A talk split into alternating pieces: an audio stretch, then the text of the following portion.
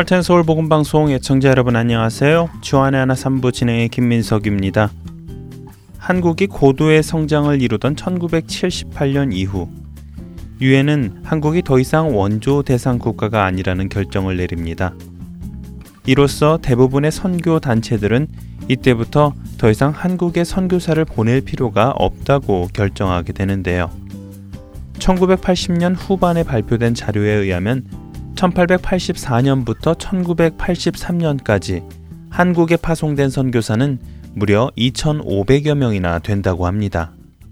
이 많은 한국 선교사들 중에는 혼인을 하고 아내와 함께 선교를 온 사람들로부터 시작하여 아내를 고국에 남겨두고 선교를 온 사람들, 미혼의 몸으로 선교를 왔다가 배필을 만나 한국에서 결혼을 하고 계속해서 선교를 한 남녀 선교사들을 비롯 어떤 분들은 평생을 독신의 몸으로 한국의 복음화를 위해 힘써 노력하였던 선교사들도 있었습니다. 오늘은 그중 평생을 독신으로 살며 한국의 복음화를 위해 힘썼던 미국 여자 선교사 한 분을 소개해 드리려 합니다. 플로렌스 루트 선교사. 이분은 조선의 광주 지역에 있으면서 독일계 간호사 선교사인 엘리자 쉐핑, 한국 이름은 서서평으로 잘 알려진 신실한 선교사와 함께 동역하며 복음을 전했던 선교사입니다. 먼저 찬양 한 곡 들으시고 플로렌스 룻 선교사의 이야기 전해드리겠습니다.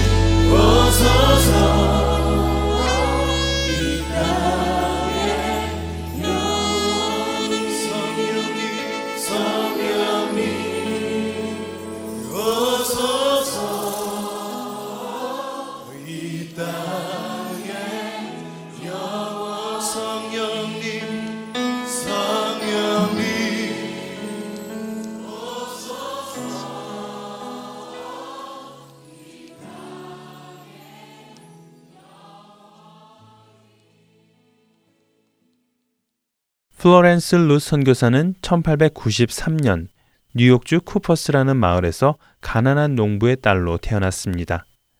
가난했지만 신실한 기독교인 부모님들 아래서 믿음의 자녀로 성장한 플로렌스는 당시 미국 여성의 3대 명문 대학교 중 하나인 스미스 대학을 졸업하고 콜롬비아 대학교에서 대학원 과정까지 마칩니다. 그리고는 한 회사에서 비서로 일을 하며 안정된 삶을 살게 되었지요. 그렇게 열심히 살아가던 어느 날, 그녀의 마음속에 한 가지 음성이 계속 들려오기 시작합니다. 너는 평생을 어떻게 살고 싶니? 너의 욕심만을 채우며 그렇게 살아가겠니? 그녀는 자신 속에 들리는 그 음성이 성령님의 음성인 것을 깨달았습니다.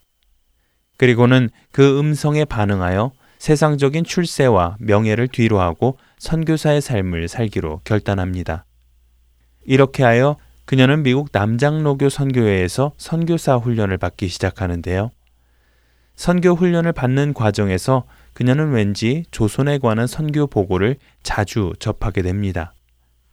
당시 조선 땅에서 선교하는 많은 선교사들 가운데 언더우드 선교사 등이 미주 지역의 여러 교회들을 순회하며 조선에 대한 선교 보고를 하였는데요.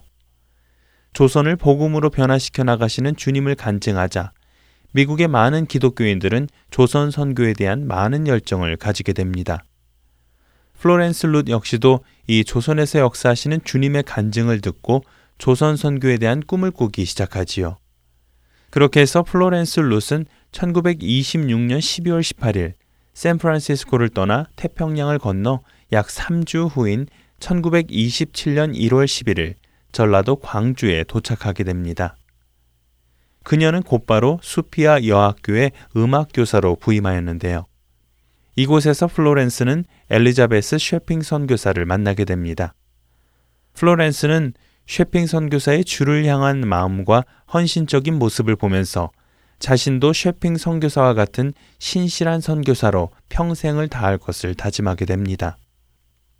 당시 수피아 여학교에는 선교사들의 노력으로 신앙이 깊은 학생들이 많았는데요. 1919년 3월에 있던 독립운동에 전교생이 참가하였다가 교사 2명과 학생 21명이 투옥되는 일이 있었습니다. 플로렌스 룻이 이 학교 선생으로 부임한 지 2년 만인 1929년 11월에는 학생들이 광주 학생 독립운동에 참가하는 등의 애국심이 강한 학교였죠. 플로렌스 룻 선교사는 1934년에 수피아 여학교의 5대 교장으로 취임하였는데 이때 일제가 이 학교의 신사 참배를 강요하자 플로렌스 룻 선교사를 비롯한 교사들과 모든 학생들은 신사 참배를 거부하였고 결국 일제에 의해 1937년 학교가 폐교되게 됩니다. 주발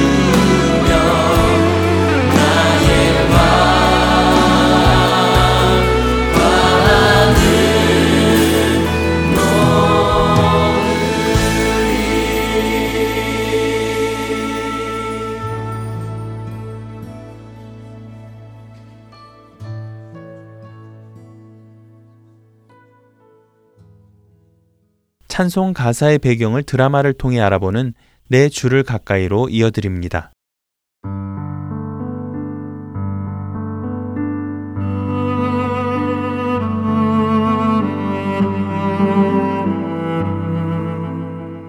애청자 여러분 안녕하세요. 여러분들과 함께 찬송의 배경을 살펴보며 그 찬송이 지닌 의미를 더욱 깊이 되새겨보는 시간 내 주를 가까이 진행의 김금자입니다. 여러분은 언제 주님을 필요하다고 느끼시나요? 아마도 많은 분들이 힘들 때 또는 도움이 필요할 때, 슬플 때, 괴로울 때 라고 대답하지 않을까 싶습니다. 물론 맞습니다. 우리가 힘들 때 주님이 필요하지요. 슬플 때, 괴로울 때 모두 마찬가지입니다. 하지만 기쁠 때는 어떨까요? 즐거울 때는요. 그럴 때도 주님이 필요한가요? 만일 우리가 주님을 우리의 필요를 채워주시는 분 정도로 생각한다면 우리가 기쁘고 즐거울 때 주님의 필요를 느끼지 못할 수도 있을 것입니다. 하지만 우리가 주님이 나의 아버지이심을 깨닫게 된다면 또한 나의 모든 것이 되심을 깨닫게 된다면 우리는 늘 주님과 함께하려 할 것이며 늘 주님이 나와 함께 해 주시기를 원할 것입니다. 그렇기에 언제 주님이 필요하십니까? 라고 누군가 묻는다면 우리의 대답은 항상 필요합니다. 라고 고백해야 할 것입니다. 여기 한 여인의 고백이 담긴 찬송이 있습니다. 그녀는 매 시간 모든 순간에 주님이 필요하다고 고백하고 있지요. 어떤 찬송인가 잠시 들어보시겠어요? 주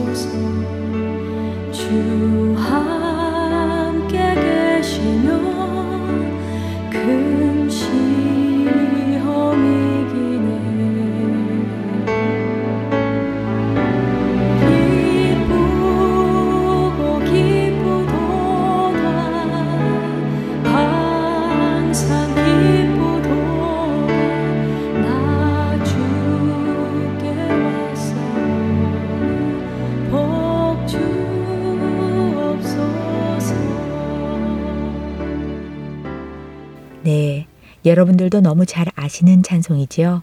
주 음성 외에는 이라는 찬송입니다. 주 음성 외에는 더 기쁨 없도다. 날 사랑하신 주 늘 계시옵소서.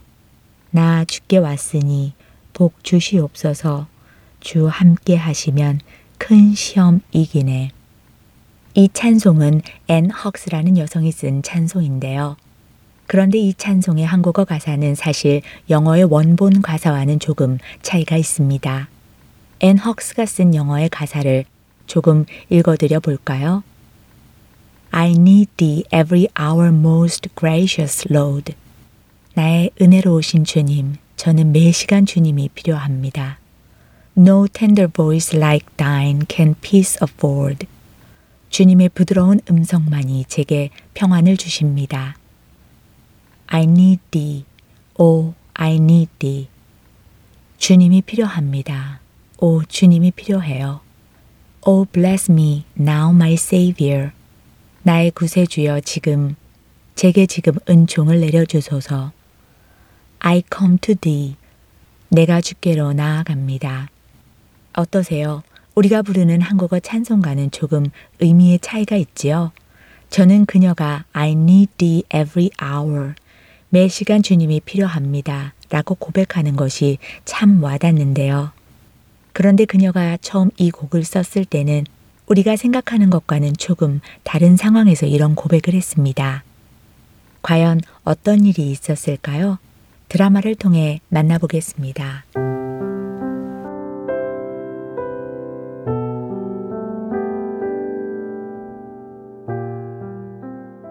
1835년 뉴욕에서 태어난 앤 혹스. 그녀는 어려서부터 모든 것이 편안한 삶을 살았습니다. 불편한 것이 없었지요. 가정도 평안했고 부족함이 없었습니다. 또 어린 나이에 예수님을 구주로 영접하여 구원에 이르게도 되었습니다. 늘 주님 안에서 평안했습니다. 예수님을 사랑했던 그녀는 어려서부터 찬송시를 쓰기를 좋아했습니다. 14살이 되던 해, 그녀의 시가 신문에 실리기 시작하면서 그녀는 자신에게 글을 쓰는 재능이 있다는 것을 발견하게 됩니다. 24살이 된 그녀는 찰스 혹스라는 남성을 만나 결혼을 하게 됩니다. 그리고 그들 사이에는 세 명의 자녀도 생겼습니다. 모든 것이 축복된 삶이었지요. 그런 그녀가 37살이 되던 어느 날이었습니다.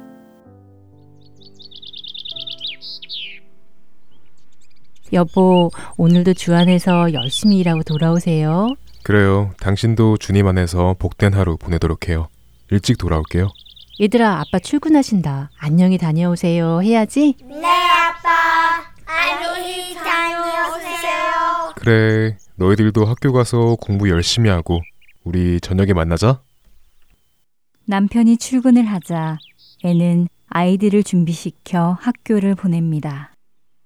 다녀오겠습니다. 엄마, I love you. Bye. 그래, 잘 다녀와. 엄마도 사랑해.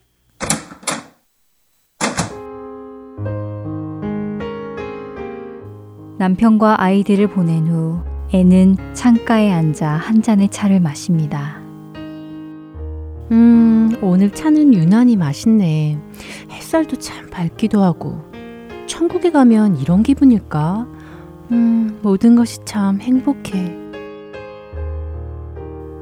행복한 나날을 보내던 앤의 마음속에 문득 모든 것이 하나님의 은혜라는 것이 느껴지며 넘치는 감사가 주체할 수 없이 벅차오르기 시작했습니다. 주님, 참으로 감사합니다. 어느 것 하나 주님의 은혜가 아닌 것이 없어요. 어려서부터 새아이의 엄마가 된 지금까지 저의 삶은 늘 주님의 보호하심 아래에서 아무런 문제도 없이 행복한 날들의 연속이었습니다. 주님, 이렇게 저와 늘 동행하여 주옵소서. 모든 것이 너무나 감사했던 애는 주님께 감사의 기도를 드렸습니다. 집안일을 잠시 미루어 두고 창가에 앉아 창을 통해 들어오는 따스한 햇살을 느끼던 애는 그렇게 따스한 주님의 임재를 느끼기 시작했습니다. 아, 주님, 지금의 감정이 너무 좋습니다. 저와 함께 계셔 주세요. 아, 지금의 감정을 시로 써봐야겠다.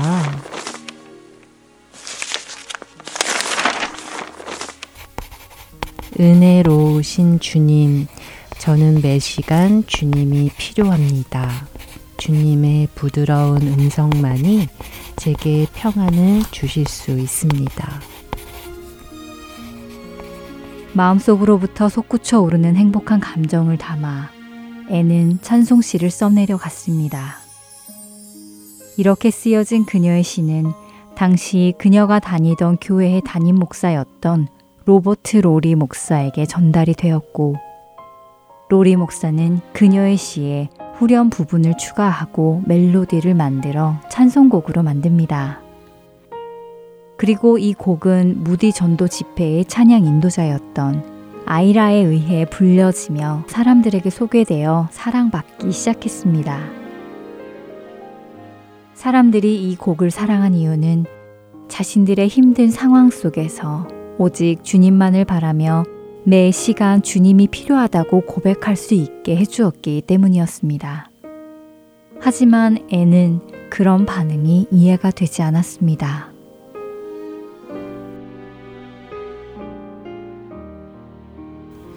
참 이상하네. 어, 왜 이렇게 많은 사람들이 이 찬송에 감동을 받을까? 나는 이 시를 힘든 상황 속에서 쓴 것이 아니라 아주 행복했을 때 썼는데 어떻게 힘든 상황을 겪는 사람들이 이 노래에서 힘을 얻을까? 이해할 수가 없네. 그랬습니다. 애는 자신이 썼던 그 찬송 시가 왜 힘든 과정을 겪는 사람들에게 힘이 되는지를 이해할 수가 없었습니다. 그러나 그녀가 그 찬송시를 쓴 지 16년이 지나자 드디어 그녀는 자신이 쓴 그 찬송시가 왜 힘든 과정을 겪는 사람들에게 힘이 되는지를 직접 경험하게 됩니다. 사랑하던 그의 남편이 일찍이 세상을 떠나게 된 것입니다.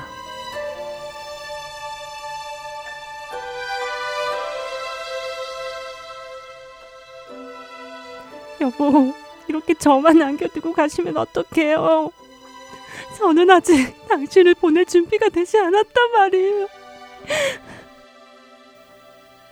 화목하고 사랑스러웠던 가정에 남편의 빈자리가 생기자 애는 그 빈자리로 인해 너무도 큰 고통 속에 들어가게 되었습니다. 하지만 그렇게 상실의 고통 속에만 있을 수는 없었습니다. 그녀는 주님을 찾기 시작했습니다. 주님, 저는 주님이 필요합니다. 매 순간 주님이 필요합니다. 제가 주님 앞으로 나아갈게요. 제게 은혜를 주옵소서.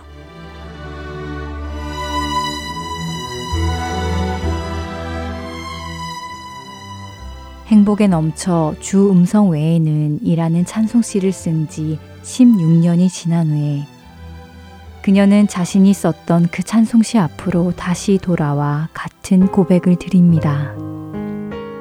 그때 그녀는 모든 것을 아시는 주님께서 이미 오래전에 오늘의 자신의 고백을 미리 써놓게 하셨다는 것을 깨닫습니다. 그리고는 그 후로 30년간을 혼자 살며 매 시간 주님의 필요하심을 고백하며 살아갑니다. 인생의 후반기에 다다랐을 때 그녀는 이렇게 고백합니다. 제가 쓴 이 찬송시의 의미를 완전히 깨닫기까지는 오랜 세월이 걸렸습니다. 저는 처음에는 왜 이 찬송이 많은 사람들을 감동시켰는지 이해할 수가 없었지요. 그러나 제 자신이 어려운 일을 당하고 나니까 그 엄청난 상실감이 제 앞에 드리워지니까 그때서야 저는 알게 되었습니다. 제가 달콤하고 평화로운 시간에 썼던 그 글 안에 위로하시는 주님의 능력이 담겨 있다는 것을 말입니다.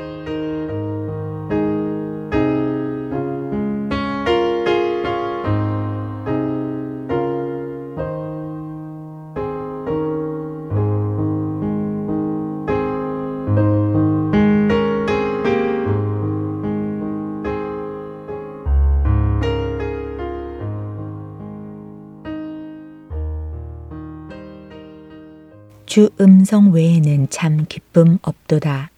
그렇습니다. 주님 외에는 참된 기쁨은 없습니다. 영원한 기쁨도 없습니다. 오직 주 안에서만 우리는 영원한 모든 것을 얻을 수 있습니다. 앤 혹스는 그것을 깨달았습니다. 그녀는 매 순간 주님을 의지하며 평생 동안 400개가 넘는 찬송시를 써내었습니다. 우리는 언제 주님이 필요합니까? 즐거울 때에도, 힘들 때도, 슬플 때에도, 기쁠 때에도, 우리는 특별할 때만 주님이 필요한 것이 아니라 매 시간 늘 주님이 필요한 사람들입니다. 이 고백이 우리 안에 늘 함께하기를 소망하며 내 주를 가까이 마치겠습니다. 안녕히 계세요.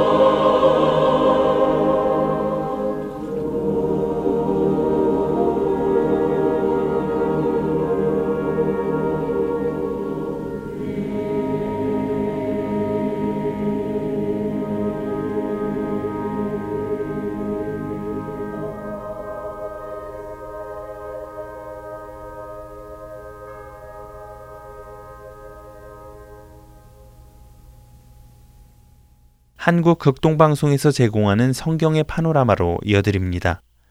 오늘은 목회서신 디모데 전서와 디도서라는 제목으로 나눠주십니다.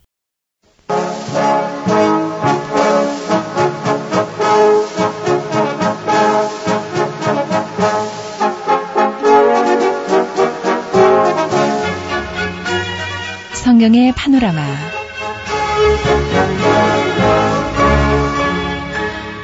성경 속에 있는 길과 생명의 길 동시에 안내하고 있습니다. 성경의 파노라마 노우호 목사님이십니다. 목사님 안녕하세요. 반갑습니다. 김성윤입니다.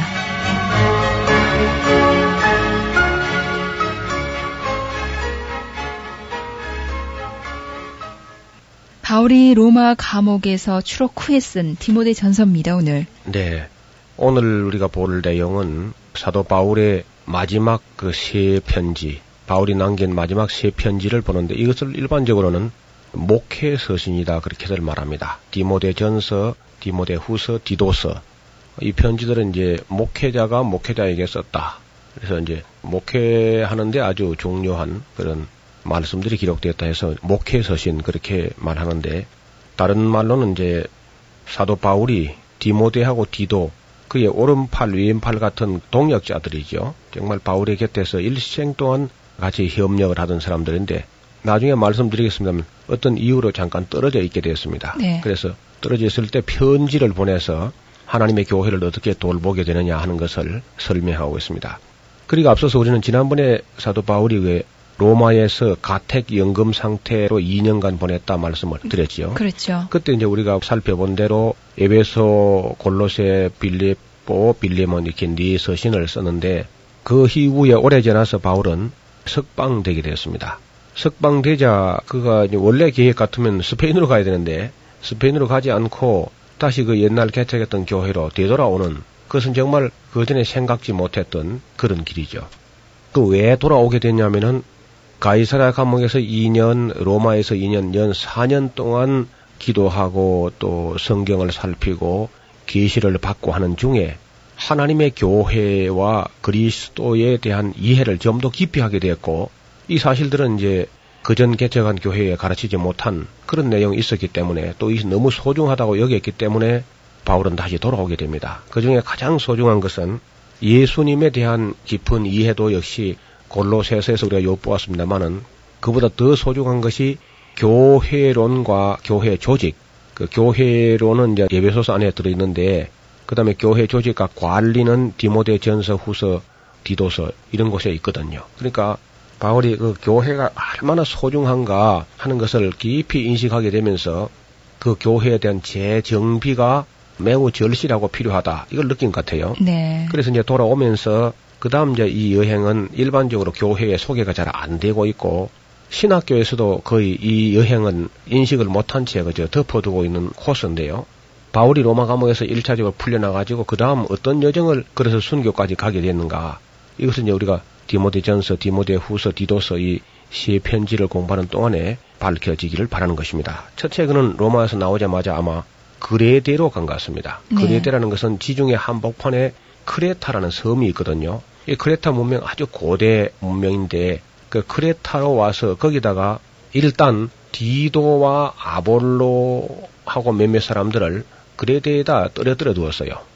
나중에 우리 디도서 보면 또 나오겠습니다만은 그레데라는 곳은 워낙 지중해 한복판에 있어가지고 해상 교통이 아주 빈번한 곳이면서 뱃사람들이 많이 이제 들끓게 되죠. 그래서 그런지 사람들이 좀 거칠고요. 거짓말도 좀 심하고 어떻든 다루기가 그렇게 많, 많지 않은 그런 문화를 가지고 있었습니다. 그래서 그런 그 사람들의 심성이 그렇게 거칠고 광팍하고 이제 이런 곳은 디모데를 보내서는 좀 안 돼요. 디모데는 너무 착하고 너무 순하고 이렇게 해서 그래 역시 그런 데는 또 디도 같은 걸출한 인물을 보내야 교회를 잘 돌보겠다 싶어서 아마 디도를 거기다가 떨어뜨려 두었습니다. 그 다음에 바울 일행은 에베소로 이제 바로 갔을 겁니다. 네.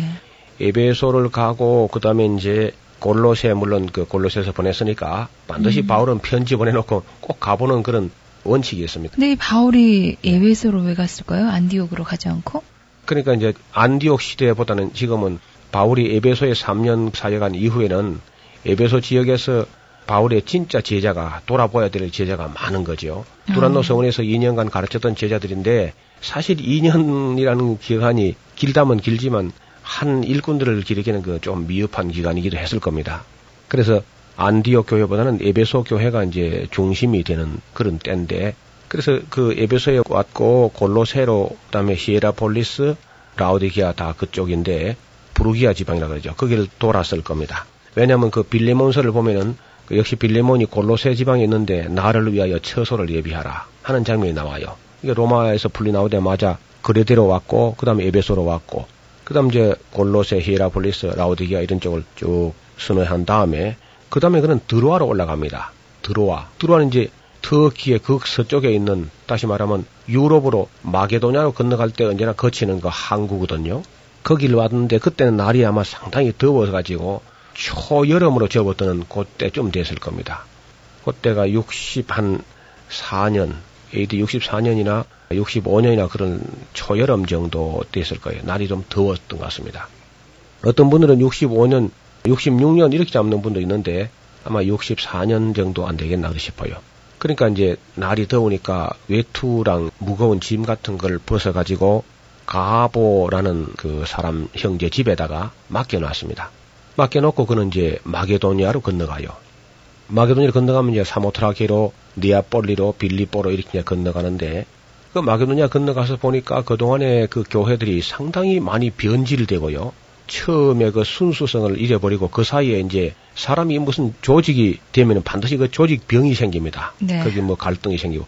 그 좋은 예가 이제 지난번에 우리가 빌립보 교회의 그 갈등 구조가 기억나지 않습니까? 네. 그 유오디아파, 순도계파 가지고 갈등을 일으키는 그런 일이 막 벌어지고 그 외에도 여러 가지 끝없는 신화와 족보 이야기와 별별 그저 사상들이 오염되어 와가지고 바울이 가서 보니까 이 교회가 내가 오기를 천번만번 잘했다. 아마 그런 생각을 하면서 마게도냐 아가야 있는 교회들의 일어나는 문제들이 전엔 또왜 고린도의 문제도 막 굉장히 복잡했잖아요. 예. 그뭐 디도 가서 수습하기는 했어도 역시 그렇다고 교회는 뭐 완전히 문제가 다 수습되고 완전한 교회가 된 건 아니거든요. 그 신약 성경도 그때 아직 기록이 성경으로 확정이 안 된 시대이기 때문에 막연히 구약 성경 어떤 부분들을 가지고 있었고 사역자들도 어떤 교리가 확정된 것도 아니기 때문에 아주 교회를 돌반다는 게 쉽지 않았습니다. 그래서 바울이 이 전도 여행을 돌면서 아 이게 교회가 상당히 어려움을 겪고 있구나 하는 걸 느끼면서 마게도냐에서 생각한 것보다 상당히 시간이 많이 걸리겠다는 생각을 하면서 아무래도 늦어지게 되면은 에베소 교회의 디모데를 거기 놔두고 왔습니다. 다시 네. 그레데에서는 디도를 두었고요. 에베소 왔을 때는 디모데를 거기 맡겨두었는데 디모데가 편지를 쓰는 거예요. 마게도냐 어디 어느 지방에서. 그래서 이것이 디모데 전서인데 그 바울이 내가 속히 돌아오려고 하지만은 만일 만분지 일이라도 내가 늦어지게 될 때는 네가 내 대신 에베소 교회에서 해야 될 일을 해야 되겠다. 근데 해야 될 일이 뭐냐 하면은 교회를 조직화하는 겁니다. 사람들이 조금 모이면은 거기 질서가 있어야 되는 것이고 또 관리 감독을 해야 되기 때문에 그게 감독들을 세우는 장로를 세우고 집사를 세우고 그리고 이제 여러 가지 직분들 임명하고 관리하고 또 교회 안에서 지켜질 기독교적 어떤 윤리적인 그런 측면을 잘 관철해서 바울이 편지를 씁니다. 사랑하는 아들 같은 디모데에게 한 사도가 한 젊은 목회자에게 교회를 이렇게 조직하고 이렇게 관리하라 하는 원칙을 써서 이제 보내는 거죠. 거기 중요한 것은 역시 이제 교회에서 장로들을 감독들을 어떻게 세울 것인가 하는 것을 규정하는가 하고 집사들을 또 어떤 사람을 세울 것인가. 거기 대부분 은 그래 업적보다는요 인품입니다. 사람 인품 성품을 더 중시했다는 것을 볼 수가 있겠습니다. 이 디모데 전서하고 디도서하고는 성격이 상당히 비슷한 데가 있습니다. 그리고 디모데 후서는 전혀 다른 편지예요. 네. 세 편지가 이제 함께 목회 서신이라고 하지만은 디도하고 디모데하고는 지금 하나는 디도는 그레데에 있으면서 역시 꼭 같은 사명을 띠고 있고 디모데는 에베소에 있으면서 역시 교회를 조직화하고 관리해야 되는 그런 중차대한 사명을 띠고 있었습니다. 그래서 바울이 자신은 이제 마게도냐로 가서 역시 교회를 조직화하고 거기 장로를 세우고 집사를 세우고 그런 것을 하려고 한 거죠. 바울이 그 전에는 언제나 그 믿음으로 의롭다함을 얻는 거 그리고 사람들로 하여금 다시 오실 예수님을 영접하게 하는 것 이런 것에 아주 관심을 많이 기울였는데 네. 그 바울이 쓴 그 후기 서신들 다시 말하면 로마 옥에서 쓴 네 서신과 풀려 나온 후에 마지막 서신 목회 서신 이런 데 보면 종말에 관한 이야기는 거의 빠져 있습니다. 음. 그래서 바울과 누가가 함께 사역하면서 예수님 오시는 날이 그렇게 가깝지 않다는 상당한 기간 후에까지 교회는 이 땅에서 선교의 사명을 감당해야 된다 하는 사실을 알게 된 거예요. 그리고 세상을 둘러보고는 정말 세상은 넓다는 사실을 또 보게 된 것이죠. 네. 그리고 할 일이 너무 많고 교회가 아주 일사불란하게 조직적으로 체계화되어서 질서 있게 하나님 말씀을 전하면서 서 있어야 된다. 그래서 이제 그 사명을 감당할 수 있는 교회, 선교적 사명을 감당할 수 있는 그런 거룩한 교회로 그리고 튼튼한 교회로 기둥들을 세우고 이제 조직화하는 그런 모습을 볼 수가 있습니다. 이건 참 소중한 것이죠. 그때 바울이 만약에 아이 뭐 내가 아마 속히 올 테니까 좀 기다려라. 이렇게 했으면 안 나오는 겁니다. 이런 서신이. 예. 바울이 내가 빨리 오려고 하겠지만은 만일 늦어질 때 네가 내 대신 그 에베소에서 장로를 세우고 집사를 세우고 하는 일들을 잘 해야 되겠다. 만분지 일까지라도 대비하는 바울의 마음 때문에 디모데 전서 같은 이 귀한 책이 나왔고 또 그 때문에 오늘날 교회를 조직할 때 언제나 장로님들이나 집사님들 세울 때 디모데 전서를 정말 교과서와 같이 여기고 이것을 보고 이제 교회를 조직화 하는 거죠. 우리가 지금 교회 직제를 보면 역시 에, 목사가 있고 장로가 있고 집사가 있고 교사가 있고 어, 구원하고 위로하는 권사가 있고 이제 이렇게 하는데 이건 아주 지극히 성서적이죠. 어, 예를 들어서 뭐 캐톨릭 같은 데 보면 뭐 교황이라든지 무슨 어, 주교라든지 이 신부라든지 추기관 이런 건 전혀 교회 성경에 없는 거거든요. 예. 그래서 우리가 교회 직제부터 교회 체계화부터 조직부터 전체가 성경적으로 해야 된다. 예, 그때 성경적으로 할 때는 반드시 어, 디모데 전서 디도서를 잘 살펴보고 어, 교회를 성경대로 어, 세워나가고 관리하는 것이 매우 중요하다고 믿습니다. 감사합니다. 성경의 파노라마 지금까지 노우호 목사님이셨습니다. 목사님 고맙습니다. 감사합니다. 김성윤이었습니다.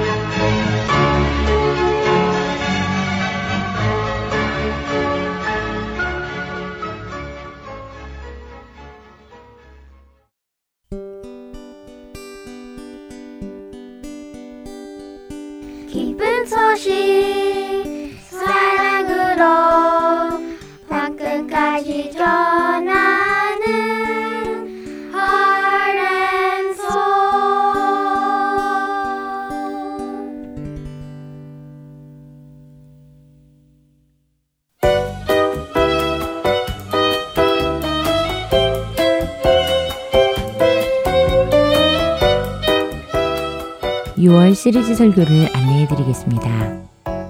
계속해서 가정에 관한 시리즈 설교를 들어보실 수 있습니다. 6월 첫 주에는 서울 베이직교회 조정민 목사님의 가족의 갈림길이라는 주제가 준비되어 있고 둘째 주에는 아틀란타 한비정교회 이호셉 목사님께서 우리 아이들 어떻게 키워야 하나 라는 제목으로 말씀 전해 주십니다. 셋째 주에는 캘리포니아주 LA에 위치한 한길교회 노진준 목사님께서 아내와 남편, 교회와 그리스도라는 주제로 마지막으로 넷째 주에는 캐나다 밴쿠버 그레이스 한인 교회 박신일 목사님께서 누구의 가정입니까? 라는 제목으로 말씀 전해 주십니다. 시리즈 설교는 주 안에 하나 오부에서 들으실 수 있습니다.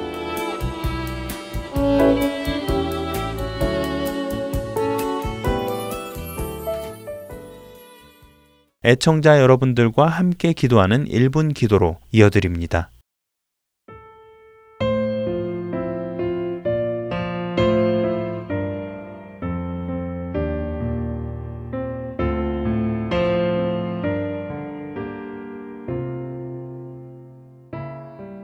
할텐 서울 복음방송 1분 기도 시간입니다. 오늘은 한국에서 다가오는 6월 2일부터 4일까지 열릴 동성애 반대 집회를 위해 함께 기도하는 시간을 갖기 원합니다. 전 세계적으로 불고 있는 동성애 합법화는 다른 나라의 일만이 아닙니다. 한국에서도 동성애자들이 자신들의 권리를 주장하며 동성애를 알리기 위해 퀴어 문화 축제라는 것을 이미 1999년부터 매년 행해왔습니다. 그리고 지난 2015년과 2016년에는 그 축제를 서울 광장에서 실시함으로 많은 시민들에게 음란한 축제라는 지적을 받았습니다. 올 2017년에도 퀴어 축제의 주최 측은 6월 3일 토요일에 서울 광장에서 다시 축제를 열게 해달라고 허가 신청을 서울시에 냈지만 다행히도 서울시로부터 6월 3일 축제 허가가 불가피하다는 결정을 통고받고 7월로 미루었다고 합니다. 이와 때를 맞추어 한국교회 동성애 대책 협의회는 전국 교회들과 연계하여 6월 2일부터 4일까지 3일간 동성애 반대 대회를 국회와 서울역 등지에서 개최를 하기로 했습니다. 이번 집회는 단순히 반대만을 외치는 것이 아니라 여러 가지 강령과 행사들을 통해 거룩한 가정을 회복하자는 취지로 열리게 됩니다. 이 집회가 하나님의 뜻 안에서 열리게 되고 이를 통하여 성경적인 결혼관과 가치관이 한국에 새롭게 정립이 될 수 있도록 함께 기도하기 원합니다.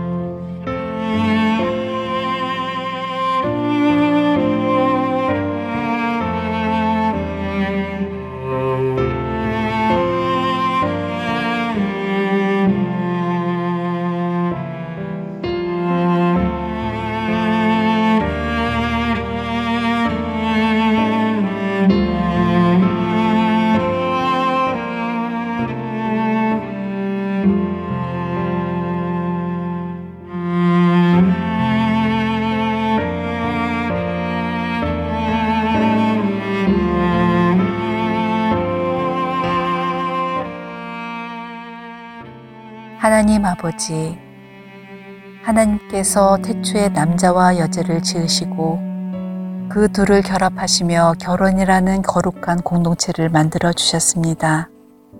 그러나 죄와 함께 세상 속에서 성경적 결혼관이 무너져 가고 있고 그로 인해 가정이 붕괴되고 있습니다. 하나님의 은혜 안에서 이 거룩한 결혼 공동체가 다시 회복되기를 소원합니다. 한국 성도들이 이번 6월 2일에서 4일까지 이를 위해 기도합니다. 하나님, 우리의 기도를 들어주시고 응답하여 주시옵소서. 동성애에 매여 있는 불쌍한 영혼들을 기억하시고 그들을 군율히 여기셔서 그들이 자신의 죄에서 떠나 거룩함을 회복하도록 하나님 은혜 주시옵소서. 예수 그리스도의 이름으로 기도드렸습니다. 아멘.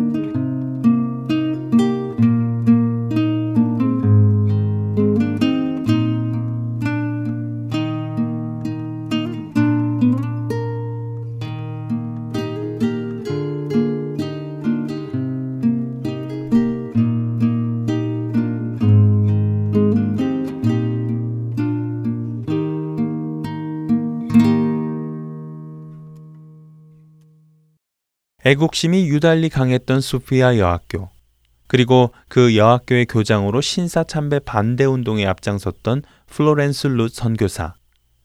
일본 제국은 수피아 여학교를 폐교시키고는 위험 인물인 플로렌스 룻 선교사를 유심히 지켜보기 시작했습니다.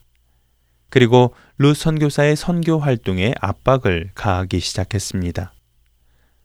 룻 선교사는 그런 압박에도 굴하지 않고 계속해서 선교를 해 나갔습니다.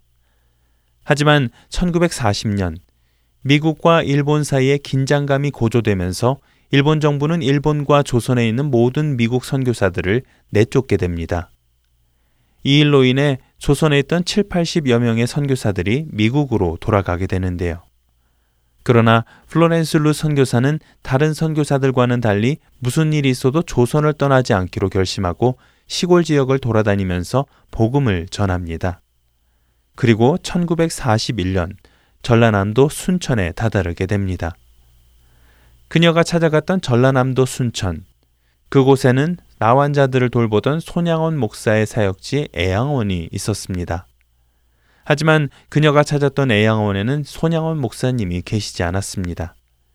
신사 참배를 반대한다는 이유로 광주 지역 목사님들과 함께 감옥에 구금 중이었기 때문이었지요.